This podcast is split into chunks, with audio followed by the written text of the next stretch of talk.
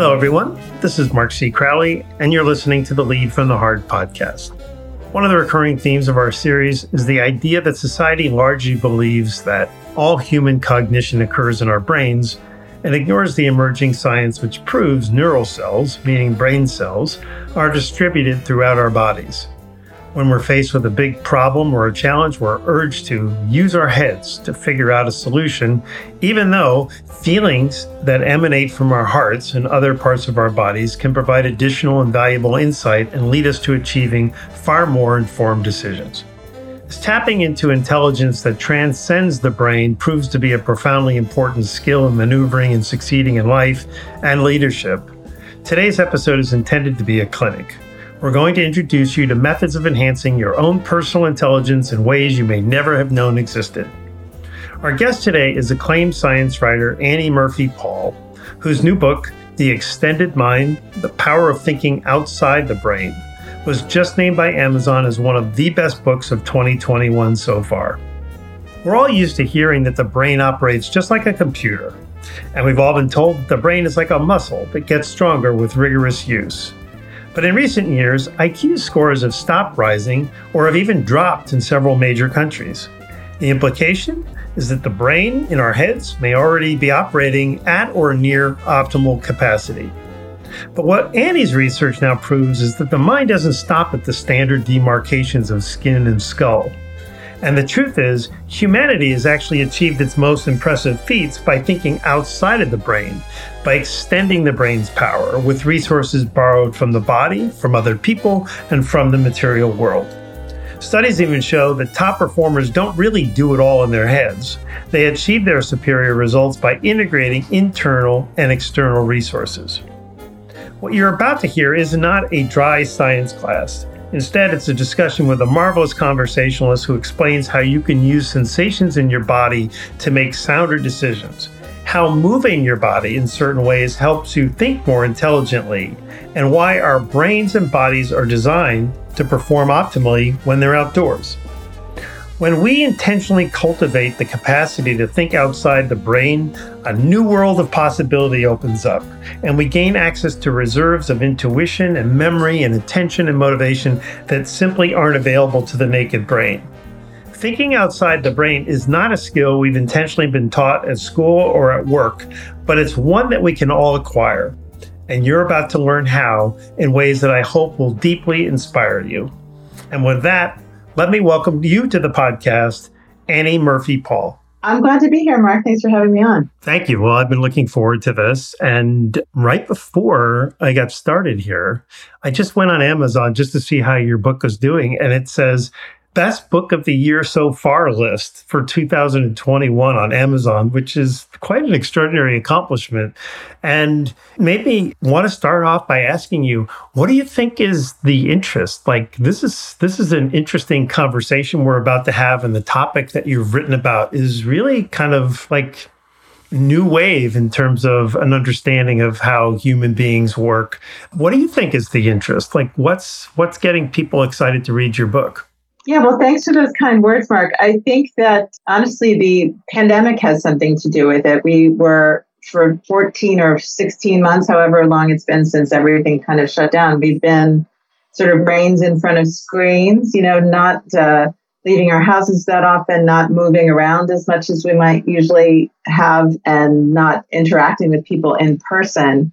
And I think we've noticed that we don't think as well without those, what you might call mental extensions of our bodies and our spaces and our relationships with other people. So I think people were kind of ready to hear a message about how thinking doesn't just happen inside the brain. It's kind of spread around these extra neural resources, these resources that are outside the brain, and all of those are the raw materials that get brought into the thinking process. So you know, it's hard to know why a message resonates at a particular time, but I think the limits of what you might call the brain bound model, the idea that the brain is the sole locus of thinking, I think the, the limits of that model are becoming apparent and people were looking for an alternative. I did not see that coming in terms of your answer. That's really fascinating. So, one thing I would love for you to do as we continue with the conversation, one of the hottest topics in business right now is whether or not it's effective for people to work from home, particularly 100% of the time. Mm-hmm. And you've just introduced this idea that we're limited by being alone and by limiting mm-hmm. ourselves to being outside with nature and being with other people. And so, to the extent that you can add, you know, insight around that, that might be the bonus for this conversation. So, mm-hmm. Antonio Damasio had this in his book too that French philosopher Rene Descartes famously said, I think, therefore I am. And, you know, we've believed that for a really long time. And it's an assertion that human beings are purely rational beings, which everyone mm-hmm. in this audience knows is not true. But you believe that the more informed and enlightened assertion is to say, I feel, therefore I am. Mm-hmm, and mm-hmm. I want you to start off by explaining why. Sure. So I quote that uh, line that's actually from a scientist who is an expert on what's known as interoception, which is the capacity to sense our internal signals. And that's kind of an interoception is kind of a fancy scientific word for gut feeling, which all of us have probably experienced at one time or another. This feeling that you know something, but it's not really coming from your head necessarily. It seems to be coming from your body. And so the idea is that interoception is actually a kind of repository of wisdom and knowledge and information that your body has access to and that can alert you to with sensations that arise in your body that may let you know that you're encountering a situation that's similar to one that you've encountered before and give you some guidance into how to handle that.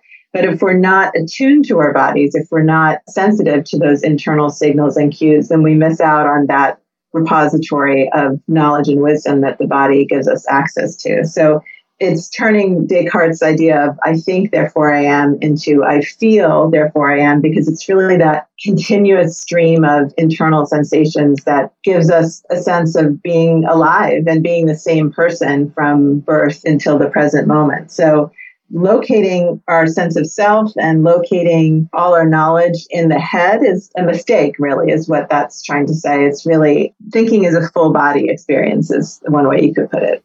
You say that our culture insists that the brain is the sole locus of thinking and that none of us have ever mm-hmm. been explicitly taught to think outside the brain, which I completely agree with mm-hmm. you.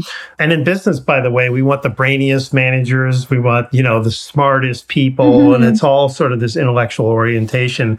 And so I think, you know, we're really not shown how to employ our bodies and spaces and relationships in the service of intelligent thought. And and to use your words, which, you know, it's really resonated, we're told use your head. you know. Right. So tell us what you mean by the extended mind, which is the title of your book, and why we need to learn to think outside the brain. Yes, yes. So the extended mind is actually that is a theory that was proposed by two philosophers, Andy Clark and David Chalmers, in a paper that was published in 1998. So I came across that paper much later, and when I read it, it tied together a whole bunch of research findings that I'd been encountering as a journalist that I felt were related in somehow, but I didn't have kind of the big idea that pulled them all together. And the extended mind did that for me by through its argument that thinking doesn't just happen inside the head, it doesn't just happen in the brain, it happens.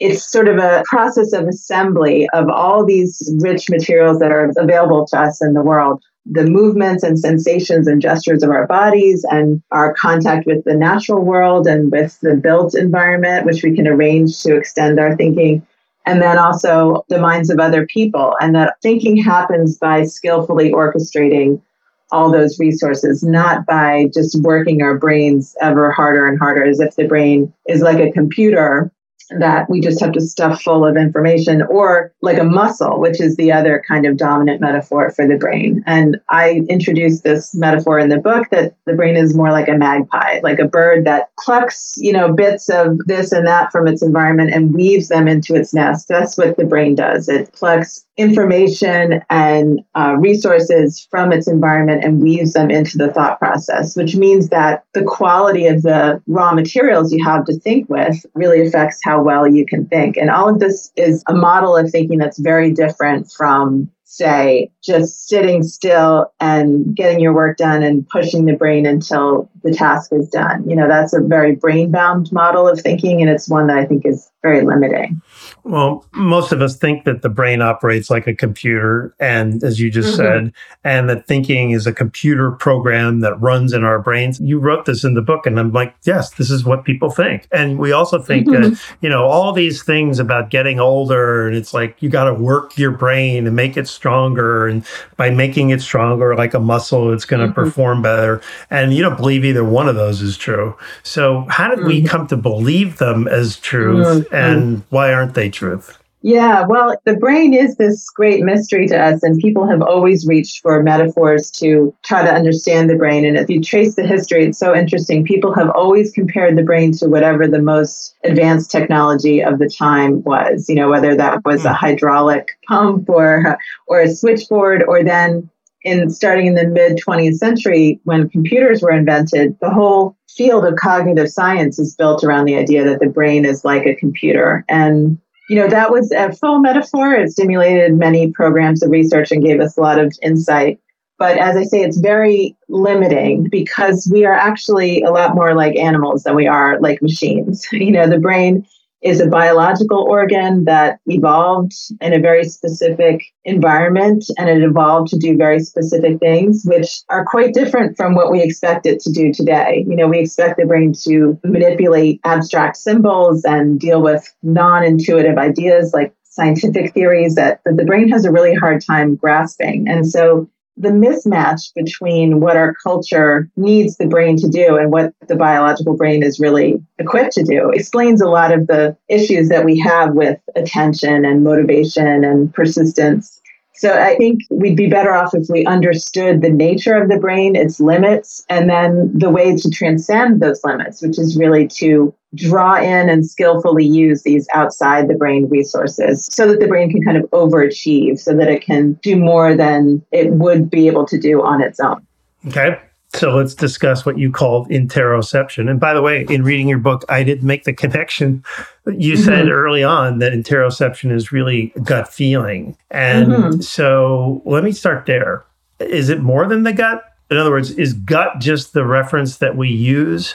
Help me understand what mm-hmm, interoception mm-hmm. is because we're going to dig into yeah. this. Yeah, so interoception refers to all the sensations that arise from within the body. So, no, it's certainly not just the gut. And in fact, if anything, it's mostly in the scientific field, it's mostly associated with the heart because detecting the heartbeat has become the kind of standard test of interoception sensitivity. So, in this test that is given to people, the heartbeat detection test that's given to people in order to see how in tune they are with their bodies, people are asked to identify when their heart is beating. And it's interesting when you mention this to people, some people will say, Oh, yeah, I can do that. And other people will say, What are you talking about? I can't, I don't know when my heart is beating.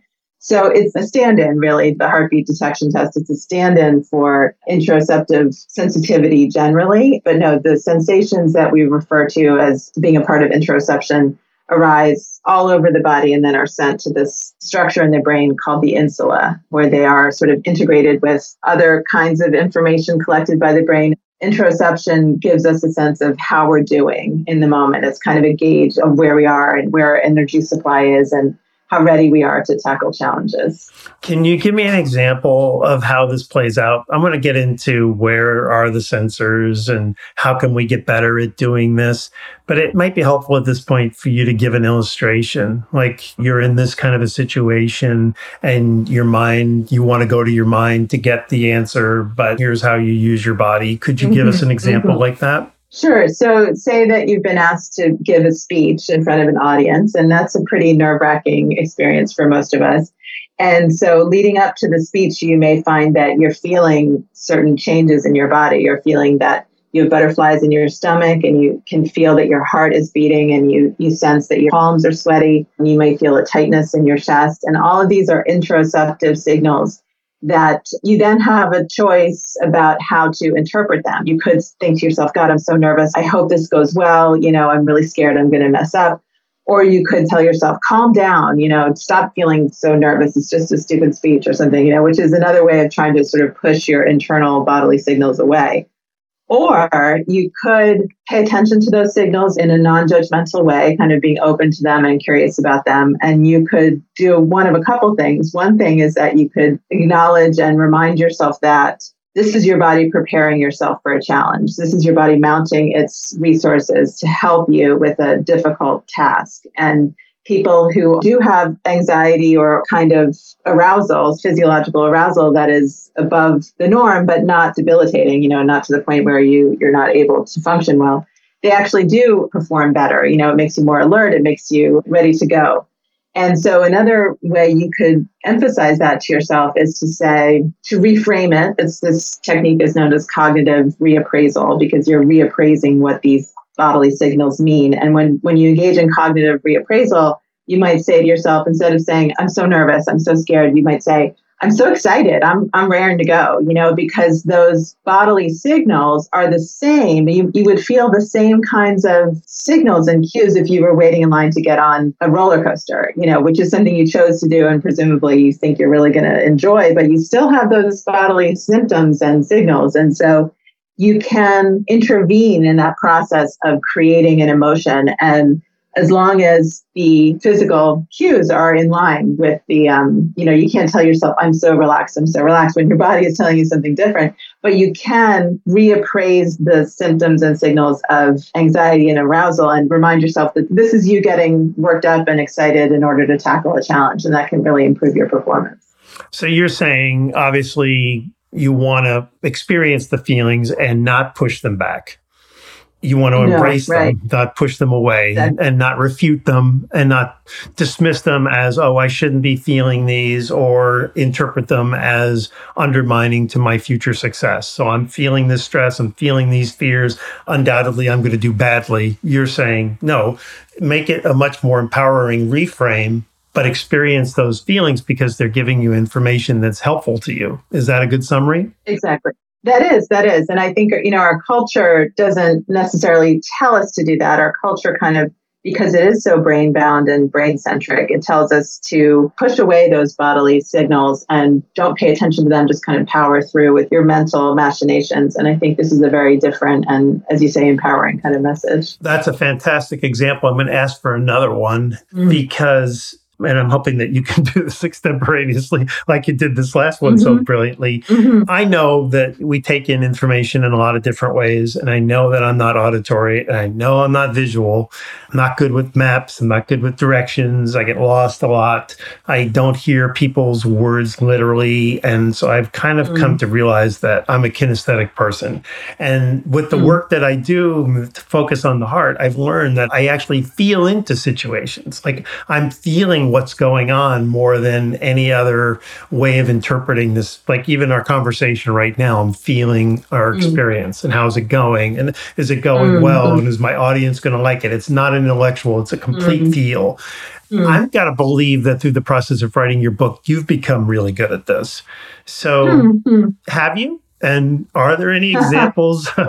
put you on the spot, but but I'm really looking. To, yeah. I, am you know before yeah. we get into the nitty gritty of this, I really want to give people a sense of how you use this this mm-hmm. intelligence mm-hmm. that extends beyond your mind. Mm-hmm. Well, that's very perceptive of you, Mark. I do think that I am good at this, and I do think that I've gotten better at it because of what I've learned through researching and reporting the book. And I, I, will give you an example, which is that we've been talking about how interoception can help you understand yourself and your own state of mind and improve your own performance. But interoception is also key to understanding other people. And there's a really interesting mechanism by which that happens, which is that when two people are speaking face to face, and this is part of why in person interaction is so important, we tend to subtly mimic the other person's facial expressions and posture and gestures. And then we read off our own bodies, what those mimicked expressions make us feel. And in that way, we get a sense of what the other person is feeling. We're kind of literally kind of feeling their pain in a sense. And interestingly, people who are more attuned to their interoceptive cues are able to be more empathetic and to better understand what the other person is feeling because they have access to that in their own bodies. So I have used that in my own interactions with people in the following way that when I'm talking to someone, I'm definitely attuned to them and looking at them and gathering from them a sense of how they are. But I'm also tuning into my own body and my own feelings and looking to see if there are cues and signals that I can gather that are rising up from within me. The body is such a sensitive instrument and it picks up on vibrations in a sense from other people. And that's another way that being attuned to our bodies can make us more accurate in understanding our world and other people. And so that's actually been very meaningful to me and very important in my own life. So I have a question. Mm-hmm. Can we do any of this through Zoom?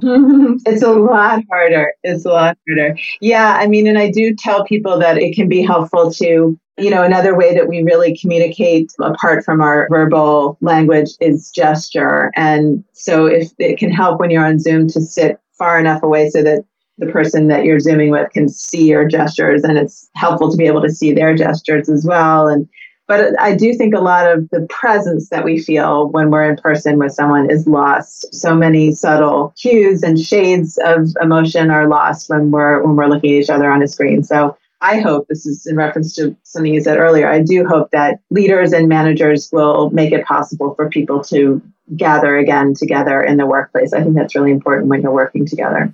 I happen to agree with you. What I don't know at this point, because I don't think we have the only experience that we have with people working from home was during this extraordinary mm-hmm. pandemic. So we we don't right. have like a real world experience, you know, where people have the option of working in one place or the other.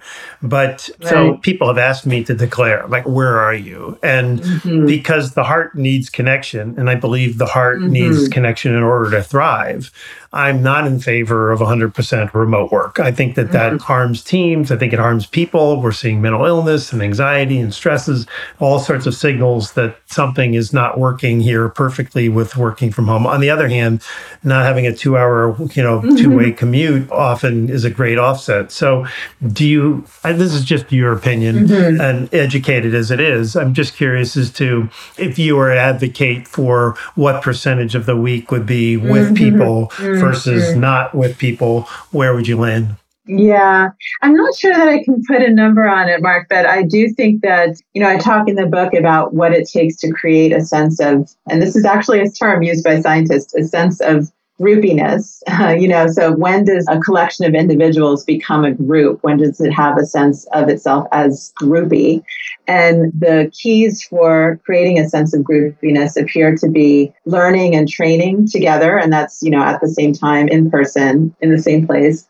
Having emotional experiences together, which, you know, tend to happen naturally when we're working together and communicating openly with each other and also engaging in rituals together. So taking part in sort of meaningful activities together at the same time in the same place. So I don't know that there's a, a, prescription for how often that has to happen, but I do think for groups working together, it's really ideal to have at least some of your time be given over to engaging in those activities together and not just over Zoom. That's really fantastic. So I'm really glad I asked that question. Thank you. Mm-hmm. That's great. So, how do we get better at listening, being acutely aware of what these sensors are telling us? Well, one of my favorite methods that I recommend is known as the body scan, which those of your listeners who practice mindfulness meditation may have encountered because mm-hmm. it's it's a component of mindfulness meditation practice that often starts off a meditation session. The teacher will say, let's start by taking some deep breaths and bringing our attention to our body. And maybe they'll start at the feet and sort of work their way up. The idea is that there's almost like a attentional spotlight that's moving up the body, and you pay attention to each part of the body in turn with this same kind of open, non judgmental, curious kind of attention.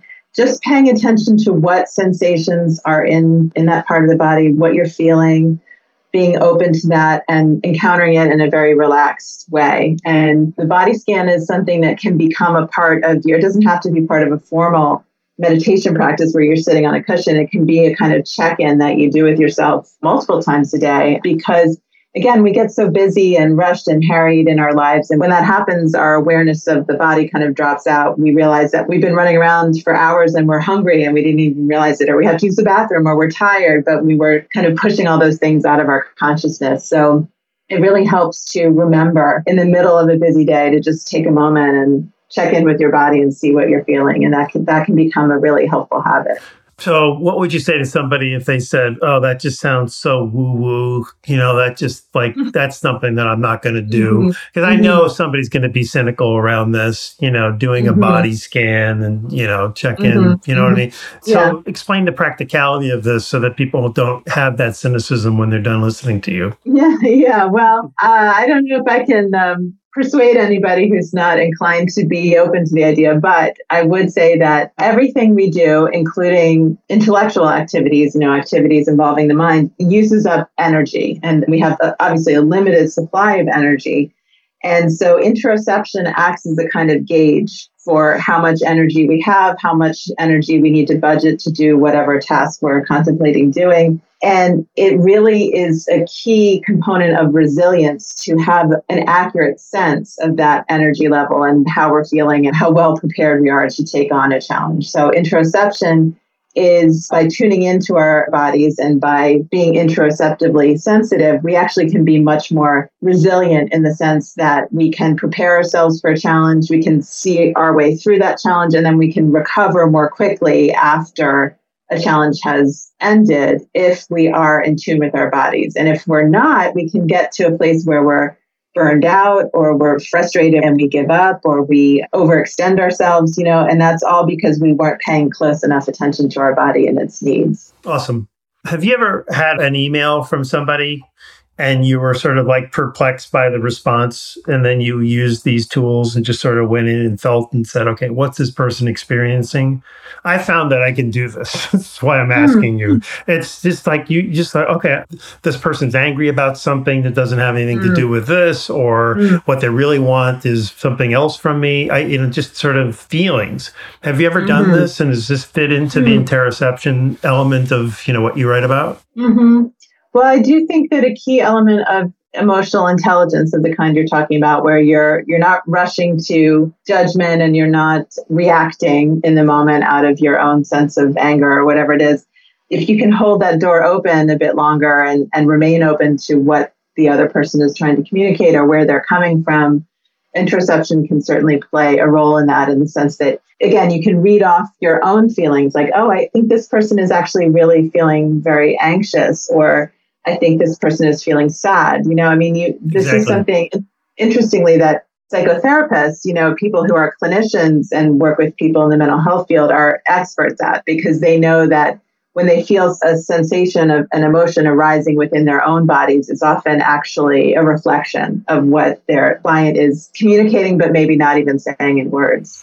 If you can do that, then how you respond to the person is much more informed right? I mean, I often get people mm-hmm. like, I don't know how you thought to respond to me like this way, but mm-hmm. you know, but thank you, and you know, and it leads to a better outcome, you know, and you're not mm-hmm. hammering the person because they displayed what really wasn't going on in the first place. So I appreciate right. the confirmation. You say that the heart and not the head leads the way, which mm-hmm, of course, mm-hmm. if I had a plug bell, I'd be ringing right now. But what do you mean by that? yeah, I think that was in part a reference to a study that I write about in the book, which is a study of financial traders on a, a trading floor in London, which mm-hmm. going into the study of a bunch of successful financial traders, you might expect to find that it's the most intelligent among those traders, the ones who maybe got the best grades in school or you know have the highest IQs that are most successful. And what this study found was that they looked at something totally different. They looked at how well the traders did on that heartbeat detection test that we were talking about earlier. They looked at how interoceptively attuned these traders are. And their first finding was that the, these traders were much more attuned to their bodies than a control group of people, just sort of random people on the street. So there was something about their sensitivity to their internal cues that was making them successful as traders and better at their jobs. They were almost self selecting into this job as people who were attuned to those internal cues. And then, secondly, the second finding was that among the traders, those who were best able to detect when their hearts were beating, who were most interoceptively attuned and most in touch with their body signals, they were the ones who made the most money and who stayed the longest in this sort of notoriously volatile profession where there was a lot of turnover. So I just thought that study was so fascinating in that we don't think to ask, well, you know, that guy who's successful at what he does, how in tune with his body is he? You know, we're much more likely to ask or to say he's so smart or he's so, you know, he's such a brain or he's such a genius, you know, but we don't think about how skilled someone might be at interpreting the sensations of their body. And I thought that study was a really nice way of showing that there's more going on than just what goes on in our heads. Well, even worse, we dismiss it.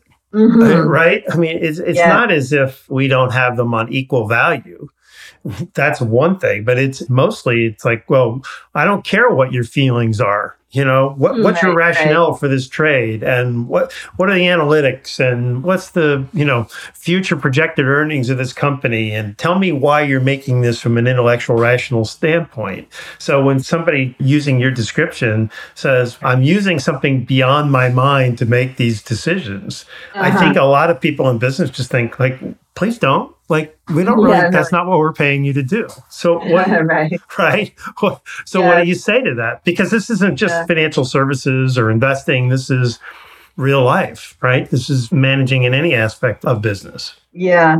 I sympathize with the person trying to make that case because we're not a culture that values the wisdom of the body, and we're a culture that is so hyper focused on the brain, on the cerebral and the intellectual. And so you know, I guess I might try to point to the results, you know, to say, like, look, you know, I found that when I'm attuned to this deeper source of knowledge and information, I do a better job. And let me show you how that works, or let me show you the basis for how that might be helping me succeed because we are a culture that demands documentation and you know reasons and rationales. And if that's what you're looking for you're not going to persuade anybody. But i think that's a matter of sort of a paradigm change that we need to undertake as a society as a whole that we need to move away from this exclusively brain bound focus. And that will probably take some time. What were they doing? The guys that were being more successful. Like how yeah. do you explain that? What were the yeah. behaviors or what were they doing? Yeah yeah well, so the basis of interoception being a good guide to making decisions is that as we go through life, we're encountering so much information, so much stimuli in our in our daily lives, and we can't take it all in or store it all consciously. But we are able to store it on a non-conscious level and to notice patterns and regularities in our experience that can be useful when we encounter a similar situation later on. And the way we have access to that non conscious, not stored knowledge that's drawn from our own experience is the body. That's what a gut feeling is. That's what an interoceptive signal is. It's the body kind of tapping you on the shoulder or tugging you on the sleeve, saying, you know, you've encountered this situation before, and here's some guidance about how to handle it. And if we're not in tune with our bodies, then we're not going to hear that. We're not going to feel that tug on the sleeve. And what these financial traders who were so attuned to their bodies seem to be doing is that they're really good at paying attention to what their bodies were telling them about these, you know, really moment by moment fluctuations of the market, which were maybe too quick and too complicated to track on an intellectual level. But they had learned that they could rely on their body's reactions to give them that edge and to kind of nudge them towards the correct decision at that moment. So, what's the difference between interoception and intuition? Mm, that's a good question. Are they equivalent? Are they the same thing? Uh, I don't think so. I mean, interoception is very specifically body based and mm. and refers to this system whereby we have all these sensors within the body that collect information and send them up these pathways to the brain. Intuition might be a broader kind of concept that incorporates some more traditionally kind of conscious knowledge of patterns and regularities that are maybe hard to articulate or hard to put into words, but that nonetheless we have a, a sense. That's how intuition feels to us. We have a sense that we're correct, but we can't necessarily explain why. And I think interoception might be a part of that, of that intuitive certainty. You write at the very end, I think your book's been written up in the New York Times, Wall Street Journal, mm-hmm. and one of them mm-hmm.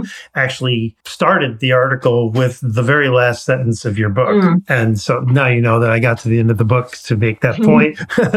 and uh-huh. so uh-huh. you said that acknowledging the reality of the extended mind might lead us to embrace the extended heart. Yes. And I thought, well, I can't wait to ask her what she means by that. So, yeah, yeah. So that was a reference to the fact that in our brain bound society, our brain centric society, we reward people or penalize them based on their outcomes without taking into account the raw materials that they have available or don't have available to produce that outcome. Like we think of intelligence, as I was saying, is this lump inside the head that's either bigger or smaller and it's fixed and it's innate and it's an individual and that's what makes us perform well or, or not. But what i'm saying is actually how well we're able to think depends so much on what resources we have available to incorporate into our thinking. And those resources are in no way equitably distributed. You know some people have access to green space some people have the freedom to move their bodies. Some people have access to really informed and knowledgeable mentors, and others don't. So, all those things matter in terms of how well we're able to think. And so, what I'm encouraging people to do with that last part of the book is to say, look, we're not all in the same place in terms of the extraneural outside the brain resources we have available. Let's remember that when we judge people on how well they're performing and let's not assume that it's all up to them and it's not all up to their brains in terms of how well they can think so as a manager what you just said makes me think i'm not the manager i'm suggesting that as a manager mm-hmm. what could we do to mm-hmm. improve people's ability to be equivalently supported in this way. Mm-hmm, mm-hmm. Yeah. Well, I think leaders and managers have a really important role to play, but they don't always necessarily recognize this role. And that role is as situation creators. We're always thinking in context. We're always thinking in a situation of one kind or another. And some situations are more congenial for think intelligent thinking than than others are. And so rather than trying to manage people, you know, and trying to get people to do certain things that you want them to do, it may be more effective to think in terms of what are the conditions that I'm creating for them to work in? You know, am I creating an office space where people feel like they belong, where people can focus and concentrate without being distracted? Am I creating an office space where people can have fruitful conversations with their colleagues? Am I creating an office space where people have access to natural light and are able to go outside when they need to or move their bodies when they want to solve a problem or come up with a new idea? It gives managers and leaders a whole new kind of toolkit of things they can use to help improve their people's performance. It's fantastic. That's really a great insight. You know, I'm impressed just in listening to you. I don't want to compliment how smart you are. That would be your malpractice for the whole topic here. But that comes through. Right. You know, one of the things in this podcast, I'm reading every guest book. And so through the accumulation of mm-hmm. all the different ones, you know, I'm exposed to a lot of different thinking and sure. you're crossing into a lot of uncommon insight and understanding. So mm-hmm. thank you, which makes you great at talking about just about anything, which is kind of what I wanted mm-hmm. to do. Mm-hmm. You talk about moving bodies, which is something that I was also really looking forward to doing with you. When COVID hit and the gyms closed, I mm-hmm. thought, well, I used to be that guy in the gym at five o'clock in the morning and it's bright lights mm-hmm. and you know bump bump bump music and but that was mm-hmm. that was the alternative you know stay in bed or mm-hmm. go to that and so now mm-hmm. i ever since covid have been walking on the beach for a little over an hour in the dark by myself and i mm. can't tell you and you know that i've spent the whole summer writing my second edition of my book and in the process i can't just tell you like how many times just putting my foot on the ground and all of a sudden mm. like what i want to write about that day or a change of thought or you know an insight that didn't come to me anywhere else is happening when i'm moving and i yeah. think we completely underestimate this so i'm going to turn it back over to you and have you explain why this is so valuable yeah yeah and isn't it funny that a lot of teachers and managers have the idea that in order to get your work done, you have to sit there at your desk until it's finished, you right. know, and really it might be, it, it probably is much more effective to, to step out and take a walk like you described. Well, you know, back to this idea of the brain that it's not a computer, it's very context dependent. Where someone is really affects how they think, how they're moving their body really affects how they think. And because the brain did not evolve to deal with abstract concepts, but rather with experiences that we can have with our bodies. We tend to take those abstract concepts and put them into metaphorical kind of embodied metaphors. We use we use embodied metaphors to talk about abstract concepts. So that shows up in our language all the time. You know, we say that we're reaching for a goal or we're running behind schedule. You know, we just automatically kind of put things in these embodied terms because that's wow. what we know how to deal with. Yeah. And so it works in the other direction too, that when we move our bodies in a certain way, we're priming our brains to think in a certain way. And if you think about the metaphors that we use to describe creativity, we talk about I'm on a roll or my thoughts are flowing, you know, and the opposite is true when we're we're not doing so well. We might I'm say stuck. I'm in a rut or I'm stuck. Yeah, mm-hmm. exactly, which are metaphors of static, you know, kind of non-movement. So when we start moving, when we start walking, walking is itself this kind of loose metaphor for dynamic, flowing, moving thought. Psychologist's explanation for why we so often tend to get good ideas when we're moving as opposed to when we're just sitting there trying to, you know, racking our brains trying to think of a good idea. So again, how do I apply this as a manager? Besides having like walking meetings would be one powerful yeah. way of doing it. Let's go for a walk yes. and have our discussion. But if people are working remotely, what can we should we tell people, hey, get out of the house and go for a walk because it'll it'll yeah. change your dynamic? Yeah. Yeah, and I think for those of us who are working at home for now, or maybe having some kind of hybrid schedule in the future where you're working at home part of the time and in the office part of the time, that gives you a lot of freedom to just head out your front door and take a walk when you feel like you're stuck and you need to get some brain work done. You know, don't just sit there, go for a walk. And you get a kind of double benefit if you go outside because we haven't talked so much about this yet, but the function of being outside that is so helpful is that nature absorbs our attention in a way that is diverting and pleasant and kind of absorbs our attention, but it doesn't draw down our attentional resources the way really focusing on our, our work does. So when we go outside, when we're moving and we're in nature, we kind of get the double benefits of movement and also of this attention restoring process that goes on when we're in nature and we're just kind of letting our attention wander from tree to sky to grass. You know, that is a, a mode that is really conducive to restoring our attention so that we can return to our desk and feel ready to tackle that project again. That's wonderful. Yeah. I mean, you talk about natural spaces also, like creating a natural space. Like, mm-hmm. describe your work environment. Have you done anything based on? sorry, put you on the spot. You know, well, I got. I no, no, I, I have, I have. I'm at my desk right now, and it's it's in front of this big window, and I have a big tree outside my window that I just sort of I do sort of end up staring at a lot because when I'm trying to think of something, and the the breeze is often rustling the the leaves, you know, and I do try to incorporate natural materials into my office. I have a lot of wood in here and a lot of sort of like woven materials because there is evidence that kind of biophilic. That means like that's reference to the fact that humans evolved in a natural setting and we still prefer natural materials and natural motifs. And so the more you can bring the outdoors in through windows, through natural light, through natural materials, the more congenial a space you're going to create for thinking.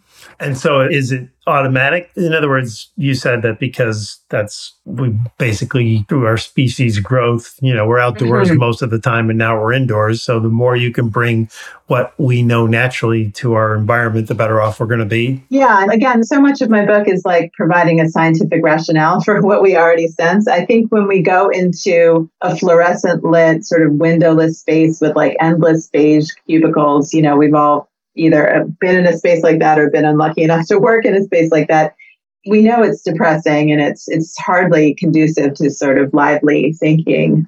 And that's because it lacks the stimulation of the outdoors with all the sort of gentle movement and visual sensations that we experience when we're outside. But it also can be very harsh and jarring in the sense that there's loud noises or you know i'm thinking of like urban environments that are sort of also opposite to nature. And so nature is almost like perfectly because we we evolved in nature and we adapted ourselves to nature. Nature is like the perfect balm for our really harried modern lives. And you know unfortunately we spend more than 90% of our time inside buildings and cars. So, you know, we're not really getting out there as much as we could or we should.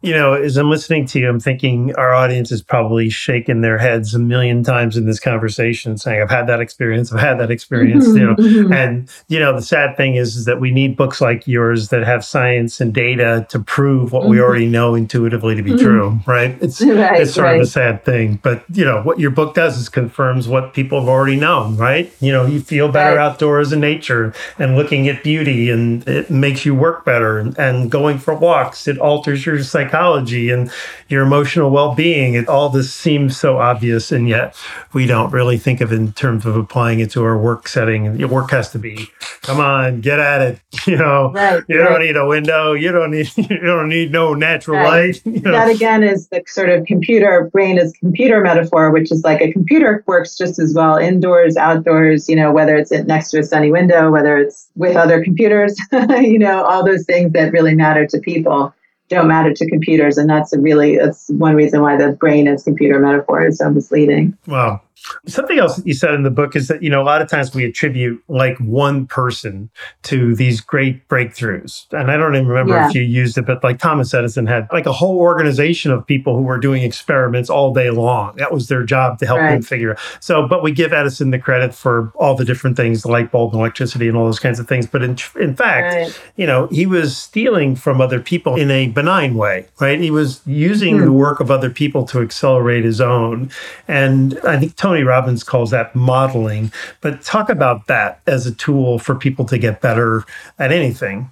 Yeah. So there's this taboo, I think, in our culture against imitation, and we view it as sort of this lazy cop out or even plagiarism. But the fact is that systems of education and apprenticeship have for centuries were modeled on imitation, on emulating the works of the masters, the people who really knew what they were doing before ever trying to introduce your own twist or your own creative take on something. And so I think we need to get back to that, to the value of imitation. And we place so much value in our culture on innovation. And being the first or the newest. But really, before you can do that in a skillful way, you have to have mastered all the things that came before. And so, imitation is a really good way to get inside the process of creation and understand it from the inside before you ever have to introduce your own twist on a process or on an idea. And so, I would like to see a sort of renaissance of imitation and emulation and modeling as a way of learning and mastering a skill.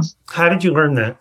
you know, I, I've been a writer for 25 years and I, I very consciously modeled my own prose on the writers that I admired. And I read them and read them until I could almost tell you how their sentences were constructed. And I I think that's true of a lot of people who are artists, people who are creators. They study really carefully the people they admire. And I think that can be an excellent approach for people in any industry to figure out who it is that you admire, whose work would you like to be creating, and figure out as closely as you can how they did it. And that may involve imitation until you master it, and then you can add your own twist to it. I love that you apply what you've learned you know so mm-hmm. right i mean everything everything that you write about in your book you're actually applying into your life yeah. including you know modeling other writers to the point that you can then use your own voice that's pretty compelling mm-hmm. along these lines northwestern professor brian Uzzi hope that's i pronounced his name correctly mm-hmm. has said that almost everything that human beings do today in terms of generation of value is no longer done by an individual it's done by teams Right. So, what's the leadership takeaway from that insight? Yeah. Well, what Uzzi says there is undeniable. And yet, I think a lot of people approach working in groups with a lot of dread, you know, with mm-hmm. a lot of apprehension because we've all been involved in, in group work and teamwork that was frustrating or difficult or we just think to ourselves, God, I could just do this so much faster and better myself, you know? So how how do we resolve that paradox wherein you know we need to work together we need the contributions of lots of people to solve our complex problems and tackle the big jobs we have to do but how can we make it so that working together is effective? And the fact is that we're not taught to do that. We have this very individualistic model of thinking. And my own theory about why group work is often so unsatisfying and so frustrating is that we bring this model of individual thinking into the group setting and then we never become a group mind. We're really just a collection of individual minds and we don't extract each person's contribution and combine them in new ways which is the sort of genius of group thinking when it's working well. So I think we need to develop and learn and teach others much more structured ways of communicating in groups because right now our method is to kind of throw a bunch of people together in a conference room and say, you know, work this out. And what happens often is that there's one or a few people who dominate and lots of other people hardly speak at all. And then you're not benefiting from their individual wisdom and knowledge and experience. And then there can also be processes like groupthink, where people start to agree with each other without considering all the other possible options. So I think just as we learn and are trained to think in this individual way, we need to start thinking about how do we create structured patterns of interaction that allow us to think together as a group. And that's really going to be the future of work, I think. Do you have any one piece of advice around that? Like hmm. start here? I really love the idea. This is another sort of wonky scientific term, but it's called transactive memory, which is which just means that no one person can know everything. But if you have a group of people, each person can have an area of specialization and thereby have access to or you know sort of multiply their access to all different kinds of information but the key to that is that everyone in the group has to have a pretty accurate and updated notion of what the other people in their group know and that requires communication and again a kind of structured way of letting everybody in the group know, like, oh, this person over here is an expert in this. This person over here can really handle that. And then develop kind of efficient ways of routing tasks and information to those people who are sort of experts within the group in certain areas. So, transactive memory, I think, is a really useful concept again of what we sort of knew that like a group can have its varied experts, but we need to be a lot more conscious and intentional about cultivating it. Glad I asked. Annie, we have a tradition on the podcast where we take a brief break from our conversation. and We ask our guests a series of quick answer questions with the intention of just learning a little bit more about them personally, their interests, influences, life philosophy, stuff like that. And we call it the heartbeat round. Again, I'll ring the plug bell. But now it's your turn. So when you hear each question, please give us your best instinctive answer and respond to each one in a heartbeat. You ready to play? I'm ready. Okay. Your favorite outdoor spaces? I really love the ocean and uh, watching the waves. That's to me a perfect example of this kind of rhythmic, gentle movement with repetition that is so good at restoring our attention. I think watching the waves really does that for me. One lesson you wish you'd learned much earlier in life? But people love to be asked for help. You know, I think I was afraid to ask for help and I thought I had to do everything by myself. And now I realize that people actually enjoy helping. They enjoy having their expertise recognized and appreciated. And I'm much more likely to ask for help now than I was before. And it actually often creates a wonderful connection that you wouldn't have had otherwise. A book you wish everyone in the world would read. a book called Supersizing the Mind by philosopher Andy Clark. It's maybe a little bit um, dense for the average reader, but I think it's a wonderful introduction to the idea of the extended mind. The quality you admire most in other people? Openness. I really love a kind of open mindedness that is receptive and ready to engage with ideas and not think that someone who doesn't think they know everything already. Quality you least admire in other people? Arrogance. I think arrogance really cuts you off from other people and it cuts you off from learning about yourself and about the world because you think you've got it all figured out already. Prediction about the future you're pretty sure is going to come true. I think that now that we've learned that so many things can be done remotely, I think we will be doing a lot more things remotely, but I don't necessarily think that's a good thing. I think we have to remember the importance of in-person interaction and how much is lost when we when we do things online your best way of tapping into your extended mind? I'm a big believer in what's known as cognitive offloading, which is getting the mental contents out of your head and spread out into space, whether that's on a whiteboard or on a bunch of post-it notes. You know, we try to do too much in our heads, I think, and we actually would be much better off downloading our thoughts onto physical space and sort of moving them around almost as if they were physical objects or almost as if we were navigating through a three-dimensional landscape. Wow. Skill improvement you're working on right now. I'm working on making my ideas really accessible, really not simplifying so much, but making them really clear because I love detail, I love nuance, and I can really get into the weeds. So it's always a challenge for me to make things as simple as they can be, as they should be, but no simpler. What's your favorite word? engaged. I love the word engaged because it captures the way that I want to meet the world in an engaged way that's alert and energized and curious. And I think engagement is really the key to a happy work life and a happy life in general. Your synonym for the word heart. Hmm. Hmm. I think my synonym for the word heart might be deep. I think of a heart conversation, a heart to heart conversation as a deep conversation, one that's not superficial, one that goes to the heart of things, you know? And I think something that touches the heart is something that touches you deeply. So I think deep might be my synonym. Something you specifically learned in the process of writing your book you didn't know before. Mm. I learned that our ideas about the brain and about thinking are flawed in many ways that I hadn't realized before because I had accepted them. They're all around us and they're embedded in our institutions, our schools, our workplaces. And I had never really thought to challenge them until I read the critique that is implicit in the extended mind, the theory of the extended mind. Something you think everyone should do at least once in their life. I think everyone should try rereading a book that was important to them at an earlier age. I've always been a big reader and I tend to read a book and then move on to the next. I think you can learn a lot about yourself and about how much you've changed when you return to a book and read it with those new eyes. The trait that you think destroys the most leadership careers? Mm, I think a lot of leaders suffer from a kind of overcertainty. They think they know how things are going to turn out. They think they know exactly what needs to be done. And that way they sort of blind themselves to opportunities and also to dangers. So I would say intellectual humility, a kind of acknowledgement that we don't know as much as we think we know, I think is a really important quality in a leader.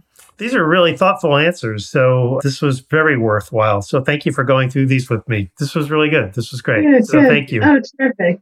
Before you go, I always do this and I just kind of mm-hmm. want to turn the floor over to you and really just ask if there's something that we didn't cover within your book that you think has direct relevance to anyone listening to this who's a mm. leader, a manager, CEO, what have mm. you, that would help them just immediately be more focused and tapping into their extended mind? Mm. Well, we didn't really talk about gesture, which I find really fascinating. And, and our cameras were off during this interview, but if they were on, you would have seen me talking with my hands because I am very much a, a gesturer. But what was so fascinating to me about the literature, the scientific research on gesture, is that often our most cutting edge ideas, our newest and most original ideas, they show up in the movements of our hands first before we're really able to put words to an idea. You know, when you're in that state where you're like, an, an idea is emerging, but you can't quite capture it in words yet it shows up in the gestures and movements of your hands. And then we tend to read off that kind of self generated information of our hands, and that informs our evolving verbal account of our ideas. And it kind of pulls those words out from us, and we're able to finally articulate what it is that we're trying to say. So I would encourage leaders and managers to move their own hands around a lot because that encourages other people around you to gesture more. And also, you can explicitly encourage the people you work with, you know, say, try moving your hands when you say that. You know, I say this to my kids that when they're trying to explain something or describe something, it can really help to get their hands involved. So I love the idea of gesture as this sort of second channel of communication that we're really not taking as much advantage of as we could, but we can learn to use gesture as a kind of complement to our spoken language. Thank you. This is such an unusual conversation. It's an unusual book. It's groundbreaking in so many ways. And you do a really wonderful job of articulating all the information that you've discovered. So, on behalf of my audience, Annie, thank you so very much. It's been just a delight. I honestly can't wait to listen to this again to enrich myself more, even though I've read your book and have like 12 pages of notes in front of me. And this was really great. So, thank you so very oh, much. Thank you. Thank you, Mark. It's been really fun talking to you. Have a great night. Thank you. Yeah, you too. Bye. Bye. Before we say goodbye, I want to thank my wonderful team, including Carrie Finnessy, Ken Boynton, Susan DeRoche, and my producer, Eric Oz. And as you begin planning team meetings and events for the rest of the year and into 2022, please consider me as a speaker. If the COVID pandemic has taught us anything, it's that leading with greater heart has become essential in both our physical and remote workplaces.